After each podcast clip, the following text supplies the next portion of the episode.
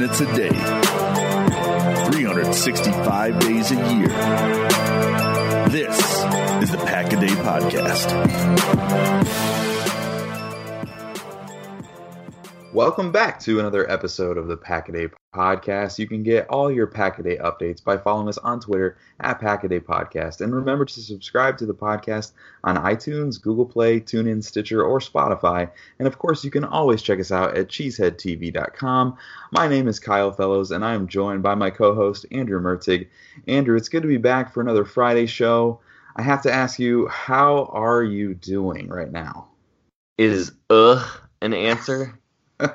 because that's how I feel. Oh, we we just witnessed a pretty devastating loss as the Packers fall to the Seahawks, twenty-seven to twenty-four. They dropped to four, five, and one on the season. It's not even really that I expected the Packers to win tonight, but they just seemed to be in control the whole game and just kind of found ways to lose in the second half. At, at any rate, I guess we'll have a lot to process tonight as we go through. Yeah, we absolutely do have a ton to process, and I did fully expect the Packers to win this game. I thought they matched up really well with Seattle, and I'm typically the one on this show to rein in Andrew uh, and his emotional responses to things like Kyle, Kyler Fackrell and his excitement over undrafted free agents. But tonight, I am so frustrated by this game that Andrew might just be the one that needs to rein me in a little bit. So uh, we'll it's about see. time. it's about time. It's my turn. But oh man, uh, injuries were a big story in this one. Uh, when you come into the game without Nick Perry, Kentrell Brice, and Kevin King, you cannot afford to lose a ton of guys to injury. And the Packers did just that. They lost so many guys in this game. Uh, throughout the course of the game, they lost Mike Daniels, Kenny Clark, Raven Greene, Bashaud Breeland, Timmy, Timmy, Jimmy Graham, and you really saw how those missing pieces affected the Packers, especially on the defensive side of the ball, and especially at the end of the game when the Packers needed a stop desperately. Uh, so this is a hurt football team now, and it really does have the potential uh, to linger past this game. Uh, depending on the severity of some of these injuries. Uh, obviously, losing Mike Daniels and Kenny Clark for any amount of time at all would be devastating uh, for this team. Yeah, so I think the way we're going to approach it, because we didn't have a lot of time to do film breakdown, we decided to focus on one side of the ball each so that we can actually have a little bit of critique of how individual players played and how they um, fared as a unit tonight. So, Kyle, you want to get us started with the offense? Yeah, let's talk about some offense. And we actually do get to talk about a little bit of offense from the first half of the game, unlike the second half, but we'll get there. Um, from the very beginning of this game, I think we might have seen a little bit of a change in office, offensive emphasis. Uh, we saw the Packers making um, an intentional effort to get the ball into the hands of their best playmakers. What was interesting to me, and I could be wrong about this, but I don't think the Packers uh, gave the ball to a player not named Graham or Jones or Adams uh, in this offense until Lance Kendricks caught the ball with four minutes left in the first quarter. Uh, so it was just really interesting that it seemed like the Packers' plan coming into this game was to create opportunities for their most dangerous playmakers. And would you know, it worked. And it was really fun to watch this offense early in, in the game. And then stars really aligned, and the dreams of Packers fans everywhere came true uh, when Aaron Rodgers hit Robert Tonyan on a crazy 54 yard bomb. Woo. And the crazy thing about this play, yeah, Andrew's going to be just all kinds of special this whole game, this whole uh, this whole show because he loves him some Robert Tonyan. Um, but it looked like Aaron had nowhere to go with this football, and then he reloaded and he chucked it up. And on that pass, I was honestly not sure what was going to be on the other end, but uh, lo and behold, it was the great Robert Tonyan. And so great to see Aaron Rodgers get excited about that play and celebrate some offensive success. Uh, the offensive kind of stalled um, out after you know that play. Uh, we we kind of had that play that was called back. Trevor Davis had a great return, but that holding penalty brought that back, which is just a horrible call. Had absolutely nothing to do uh, with the play. But it felt like after they were backed up to their own 10, Green Bay just kind of threw the towel in on that drive, and things just kind of felt off on that series. Uh, but then the drive right before the half, the Packers went back to getting the ball to their playmakers, and Aaron Rodgers found Jones on two consecutive screen plays. Then he hit Davante Adams for a gain of 11, and then right back to Aaron Jones for a 24-yard touchdown uh, with 44 seconds left in the half. So again, Green Bay just finding ways to get the ball to their best players. Uh, coming into the second half, the Packers were down uh, Bashaud Breeland and Raven Greene on defense, so they probably assumed that they would need some points to help out their ailing defense. But they just couldn't get anything going in this game, and especially in the third quarter, like at all. Like the third quarter basically didn't exist for this offense. Uh, Rodgers took a lot of sacks, and it was tough to tell if there were some failings on the interior offensive line um, or if the routes were just too slow in developing. But Rodgers was clearly frustrated, and nobody wants to see Rodgers taking that many hits. Uh, my favorite play of the game, to talk about something a little bit positive, might have been when Rodgers connected with Davante Adams on that huge deep pass. Uh, Adams was interfered with, interfered with on the play.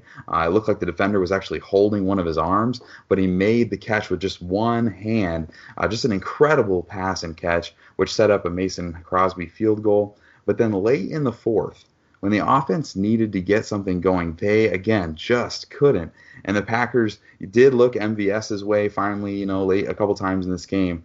Uh, but Rodgers couldn't connect on a routine third and two that they really needed. So a real Jekyll and Hyde game for me. First half, lots of positives. Second half, just super super frustrating. Um, and I would imagine uh, when you look back at this game, there's one thing that stuck out to me was that Aaron Jones only had 11 carries, and I know game flow probably had a lot to do with that. Uh, but I think that that's a statistic that they'll look back and uh, really be frustrated that they didn't do better to get him more carries in this game. Yeah, they definitely seemed to just kind of give up on the run in the second half, and it was no wonder that they had no flow when you just stop giving the ball to the guy who's making all the plays. So I had the task of taking a look at the defense um, and then also actually the special teams. And uh, the game started with Clay Matthews doing some Clay Matthews things. He had a game altering forced fumble, and then, of course, he disappeared for huge stretches, uh, which kind of is Clay Matthews' MO at this point in his career. Uh, overall, the tackling was really bad all night. And by bad, I mean inconsistent. They had some, some really good tackling in the secondary at times, uh, but overall, they just missed way too many tackles on running backs. Uh, Clay and Kyler Fackrell got embarrassed on the long play by Rashaad Penny with bad tackling. Um, and yes, Kyler Fackrell may be my nemesis, but he did a really great job. This is an underrated play that I don't think a lot of people are, are going to remember, but he did such a great job of staying assignment sound on the reverse pass by Tyler Lockett. Uh, he read and reacted that Russell Wilson was going to get that throwback, and he just stayed with him and really blew that play up. Blake Martinez kept showing instinctiveness and some explosiveness, which seems rare. Uh, Kenny Clark is a marvel in every facet of the game. If you ever have just an hour to waste, watch the blocking schemes offenses are trying to use against Kenny Clark. It is incredible how many double teams he faced and defeated. Um, and he was hobbled at the end of the game. He actually did come back in, and, and I'll talk about that in a moment. I tweeted out I thought the key to this game was stopping the Seahawks running game, and the Packers' run defense has been so wildly inconsistent. The long grinding drive in the second quarter was the perfect example of that. The defensive line got driven back off the snap, which is unusual given the talent on, on the Packers line, and the linebackers would either get washed up or they took bad angles it is interesting that they can go from great to bad so quickly. And overall, I thought they had a pretty solid night, but they just didn't show up when they needed to. On Seattle's second touchdown drive, Raven Greene did what you would expect out of an undrafted rookie. He totally panicked. It's it's hard to get upset about that because Jaire Alexander got absolutely torched. And the only reason there was a chance on the play is because Russell Wilson made another terrible throw. I really hated the passivity that happened in the second quarter. I totally get you don't want Wilson to have running lanes, but he is a short quarterback, and I've always thought he struggled with pressure in his face. And Pettine kind of just stopped blitzing him in the second quarter and went with more of a contain rush so he couldn't get out of the pocket. And I thought that really hurt the defense and allowed Russell too much time to let his receivers get open. In the second half, Pettine definitely turned things back up. They they were able to get home with four or five man rushes. The drive at the end of the third was extended on that unjustifiably terrible call, but the but the drive got extended nonetheless. And Reggie Gilbert made a absolutely tremendous play on a third and one, and then just totally whiffed on the tackle. I mean, actually, he didn't whiff. He got a nice piece of Chris Carson's undershirt. And what is the deal with the Packers and the grabbing undershirts of running backs? That how is that? They've got to like lead the league in that. Torn shirts, yeah. yeah. Is that a stat? just terrible tackling. Um, but of course, Super Fat Girl came through again with his third sack. I'm gonna have a lot of egg on my face by the end of this podcast. Uh, Antonio Morrison had some nice plays against the run. Uh, he was way too jacked up and got yelled at by the officials several times. Um, he was taken off the field pretty quickly for Josh Jones in passing situations, um, and I like that. I like I like Jones as a hybrid linebacker. Josh Jackson again struggled with Seattle's small, quick wide receivers. Maybe they shouldn't be matching him up against those guys. Uh, just a thought. And um, on Seattle's touchdown in the fourth quarter, the Packers were showing double A gap pressure which I love that look by Pettine, but they had Blake Martinez lined up between the right guard and the right tackle, and his assignment was to cover the guy on the left hash mark. That doesn't work real well. Um, that is not going to work uh, at any point, especially not with Blake Martinez, and it led to the easy throw and catch for a touchdown. And on that final run out of the clock, uh, Kenny Clark and Montravius Adams got just totally washed out in several runs. It might have been that they were just really gassed because the time of possession was so skewed in the Seahawks' favor, but that didn't look good. And um, hope, I mean, it was good that Kenny Clark was healthy enough to get back on the field, but I don't know if that injury had something to do with with the Seahawks being able to run all over him. Really quick, from a special teams perspective, um, the snap on the Miss Crosby field goal wasn't good. Hunter Bradley continues to struggle with consistency. Trevor Davis didn't do a ton returning punts, but he didn't make me feel like I was going to throw up every time they kicked the ball, so that's a positive. uh, he had the nice kick return you talked about and that terrible call on Corey Toomer. Uh, J.K. Scott punted pretty well. Um, mostly, though, I, I was focused on the coverage guys. Trevor Davis always does a nice job as a gunner, but I watched Tony Brown on every punt, and he was just obliterating the single blocking Seattle was throwing his way. I, I seriously think Tony Brown is going to end up being an elite special teams player in the league. In fact, the only thing that might get in his way of becoming just that is if he becomes a really good cover corner, which he's shown some signs of being okay in that area. Absolutely, yeah. Tony Brown was uh, definitely a bright spot throughout the night. He wasn't perfect in any regard, but uh, showed some things that are something to build on going forward. Absolutely. So, uh, the next part of our show tonight, we want to spend a few minutes on a segment called "Stock Up and Stock Down" and talk about which players did well for themselves tonight and which guys have, you know, they had some plays that they'll be regretting and might have lost some sleep over last night. Um, and to get us started, why don't you uh, talk a little bit about your arch nemesis? Uh, you're really gonna make me do this, huh? I think so. Okay, I'll say some nice things about Kyler. Uh, well, it's it's obviously gonna be a fun moment for you to get to throw his his play in my face, but um, seriously, he's gone from the butt of every one of my jokes to the most impactful edge rusher on this team. And normally what I would have said before this game is that isn't saying a lot because the rest of the edge rushers on this team are awful. And they still are. Um, but Kyler is making plays all over the place. Uh, he, I still don't think he possesses any elite traits, but what he has improved on so much, his instinctive instinctiveness has gotten really good. Um, it's really difficult to even recognize him from the tape he put out a couple of years ago and he went from zero pass rush moves to a slew of impact techniques, and he has some counters to go along with them. So I guess I have to officially start the apology tour today. That sounds good, Andrew. I, am so proud of you for making strides with Kyler Fackrell. Uh, it is so true. He's just he's done some incredible things. No one could have predicted that he would have the season that he's having. Um, my first stock up is actually Aaron Rodgers, And I've got to be honest here. Aaron Rodgers is going to be a blend of stock up and stock down. He started heavily in my stock up category, and he's landed kind of somewhere in the middle. Uh, it's no secret that Rodgers just hasn't been himself as of late, and I'm not going to say that this was a flawless performance because it wasn't.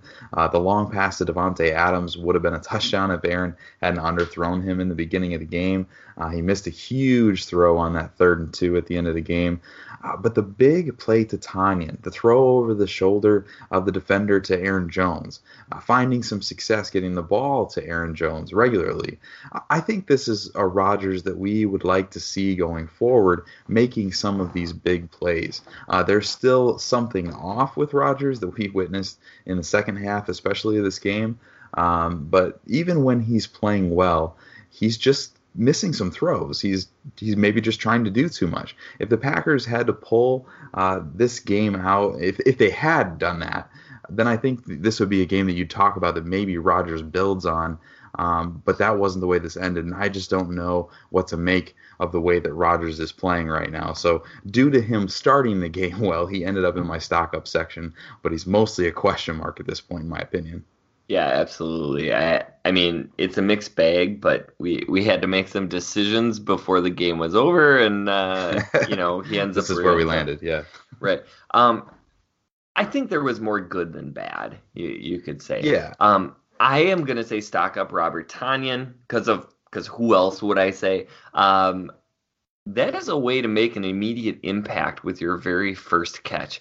I predicted Tonyan was going to make the roster before the preseason started, um, but I thought he'd get a few more snaps than he's actually gotten so far this season. He's got great tools, but what was really inspiring for me was that he took off when Rodgers extended that play and got open. And that is something that many of the other young receivers and tight ends have struggled with so far. So that was a promising sign. And my hope is that his stock is up in the eyes of Aaron Rodgers and Mike McCarthy, and maybe he'll see a little bit more play because I could. I could definitely see the benefit of the Packers throwing a few more tight ends out there it was really good for your brand that you got some Robert Tonyan loved in, love in just to balance out your Kyler Fackrell issues oh, that you're having tonight. There's no making up for the devastation Kyler Fackrell did to any opinion that I will ever have going forward. But you know, you take the good with the bad. Right. Speaking of the bad, we have stock down, and uh, the first one I'm going to go with. This this hurts my soul a little bit, but my first stock down is the officials. And I hate blaming the officials. I absolutely despise it.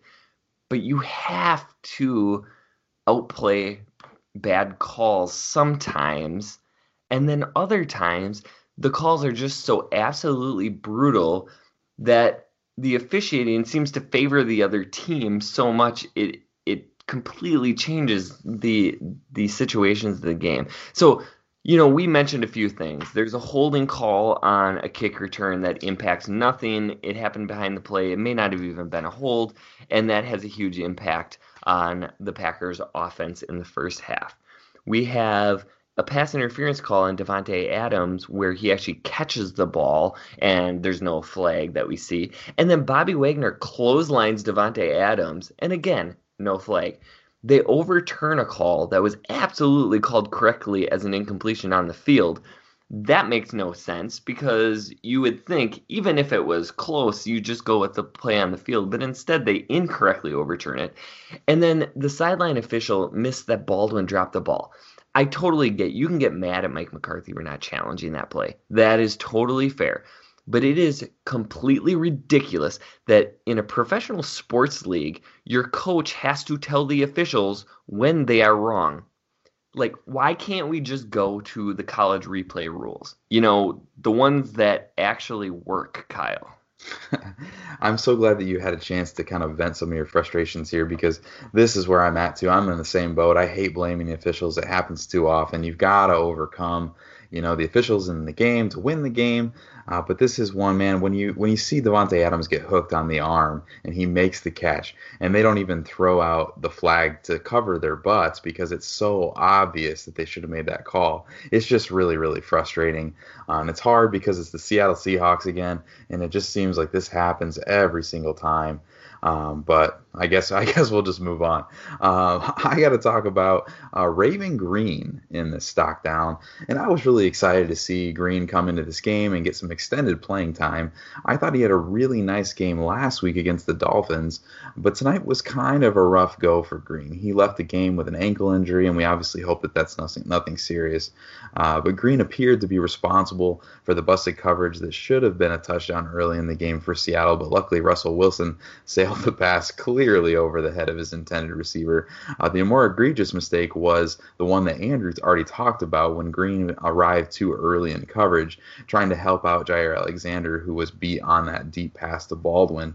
Uh, the crazy thing is that even though Jaire was beaten on the play, he actually recovered relatively nicely and was back in position when the ball arrived and might have even had a chance at an interception if Greene hadn't arrived there and blown up the play. So it just sucks that Greene gets called on the pass interference, but it's even worse that he wiped out a potential play that Jaire might have made, even though it was, you know, Alexander's mistake that kind of put them in that position. But a tough night all around for Raven Greene.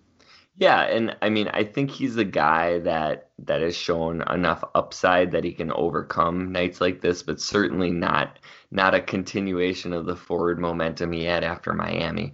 Um, my my last stock down uh, is kind of dual, but we're going to start with Mike McCarthy. I, I've said before, I think McCarthy is a really good coach. I still think that. But this offense is absolutely broken. The play calls take way too long to get in, which leads to things like two wasted timeouts in the second half and they just forgot to give the ball to Aaron Jones in the second half. You you said he had 11 carries for the game. 11 carries. I mean, and I can't imagine there were more than 4 in the second half. It that was just brutal. And here's a scalding hot take. Aaron Jones is the best player on the Packers offense. He's the best guy named Aaron too. Oh. Like he oh. is outplaying absolutely everybody. And when you don't give him the ball, you are not doing your job as a, a supposed offensive guru. And this is me, the Mike McCarthy apologist, saying that. Um, aside stock down Aaron Rodgers, and I know you said stock up, and we kind of talked about it, it was a mixed bag, but holy man, take the check down. Has Aaron Rodgers ever watched Tom Brady play? Really? Like, Tom Brady has made a living over the last five years or maybe more by just taking whatever the defense is giving you. He loves throwing the little little quick bubble screen. He loves dumping it off to James White. Aaron Rodgers must have missed a wide open Aaron Jones 10 times. Like every time they would show that back camera, Aaron Jones was just sitting there wide open and the tight ends were releasing open on the sidelines. And I'm just really confused as to who I'm supposed to blame. Um, I sometimes I just end up screaming into my hands or a pillow. Um, but this offense is busted, and it's one of these two guys' fault. And honestly, it's probably both of them. Um, so McCarthy and Aaron Rodgers absolutely need to get on the same page. The good news is the Packers have 10 days to try to get things right before what is now very clearly a must win matchup on Sunday Night Football in Minnesota. I still haven't given up on the team, but if they lose against the Vikings, they can probably start to pack things up for the year.